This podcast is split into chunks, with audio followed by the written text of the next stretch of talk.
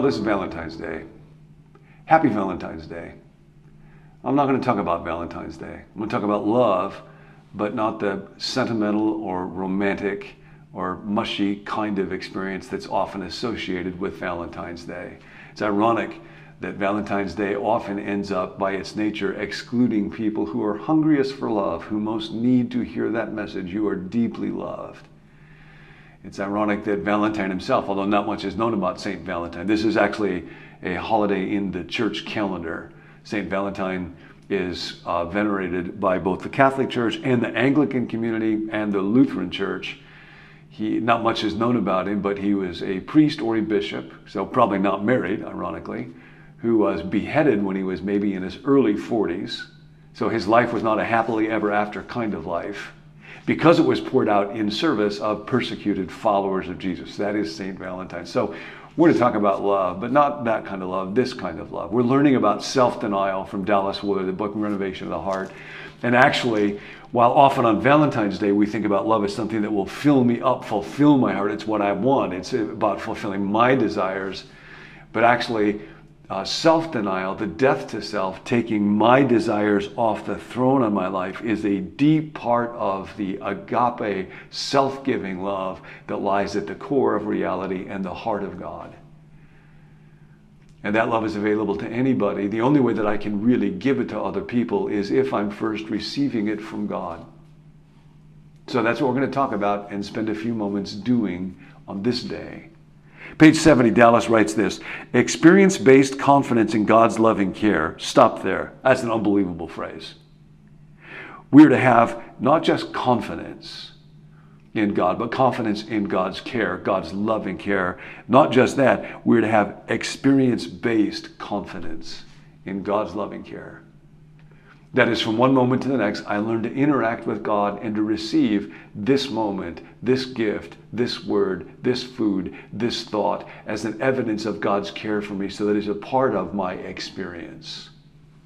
This contrasts with the problem a lot of people in the field of therapy psychology talk about this uh, these days, which is that fear, anxiety often causes what is called experiential avoidance. Experiential avoidance is when I say, I'm going to make my goal to experience pleasantness and to avoid pain. So anything that would cause me distress, I will resist. I will try to get out of my life. I'm not going to think about it. I won't have this difficult conversation with another person.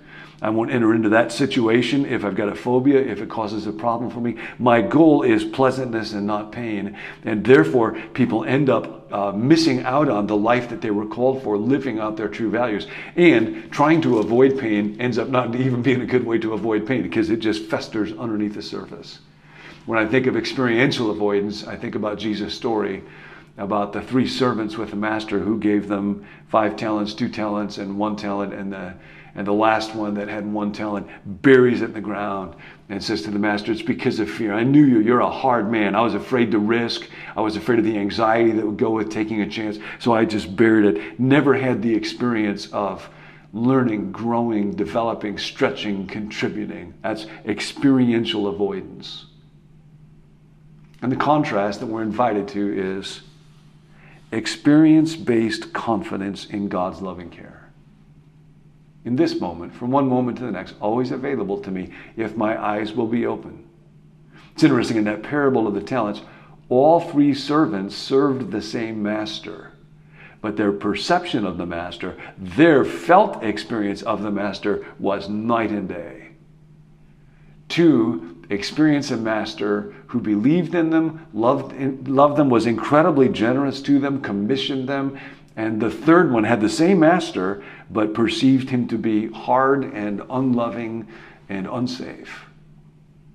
So, developing experience based confidence in God's loving care is a learned skill. I learned to look for Him and see Him in every moment, this moment right here, when I get to be with you, in every thought, in the wonder and beauty of creation, in the greeting of a friend and food that comes to me, uh, in the clothes that I get to wear, in the home in which I get to live, even though I didn't merit any of these things.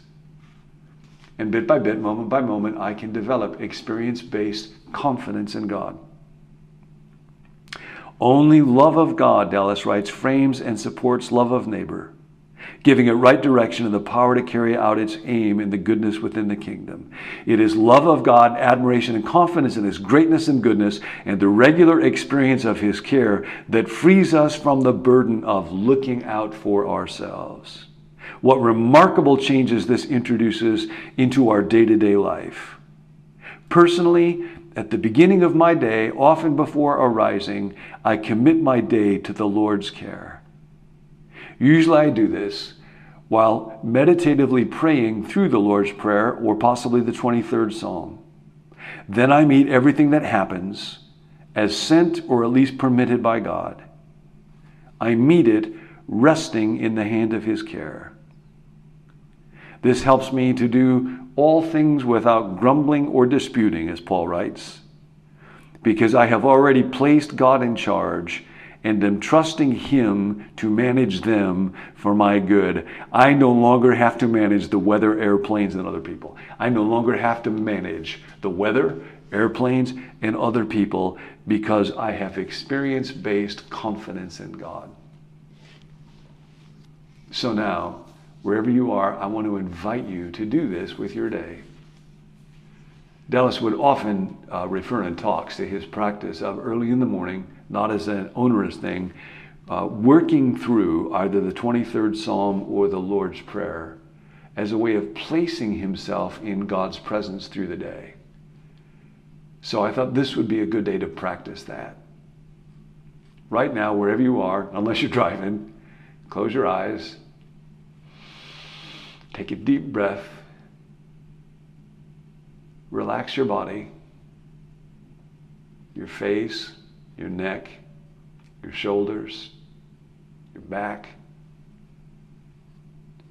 And then here's the prayer The Lord is my shepherd. God, I put you in charge of my life. I am no longer trying to run the show.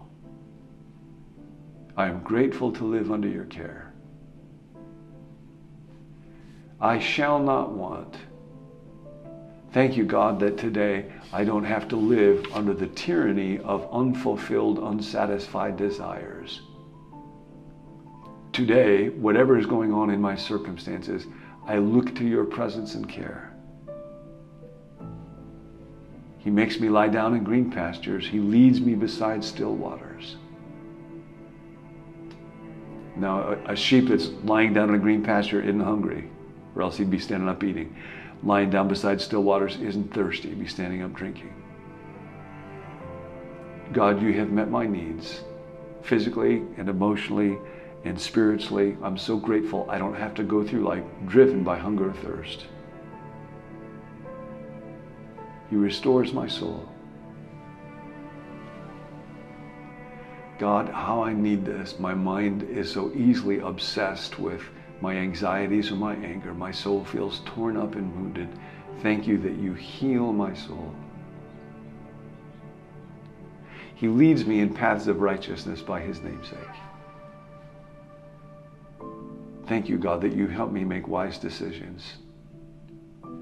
That you are growing good inside of me that can come out of me. Thank you for leading me in the right paths. Yea, though I walk through the valley of the shadow of death, I will fear no evil. Thank you, God, that even when anxiety comes, it does not have to rule my life, for you are with me. You are with me. This day you are with me. Your rod and your staff, they comfort me. You prepare a table before me in the presence of my enemies. Thank you, God, that I don't have to live in anxious fear, even in the presence of enemies. I can be calm enough to be uh, hungry and ready to eat and maybe even share with them. You anoint my head with oil. Dallas says here, you might think in terms of hot showers and warm, fluffy towels, things that make us feel clean and comfortable and special.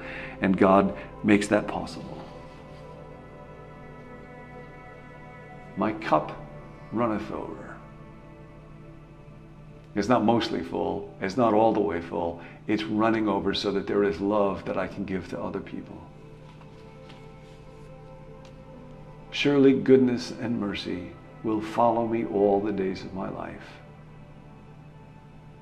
Dallas used to say sometimes he would picture them as two little dogs behind him. There's little goodness and there's little mercy. Following me from one moment to the next. I'm never alone.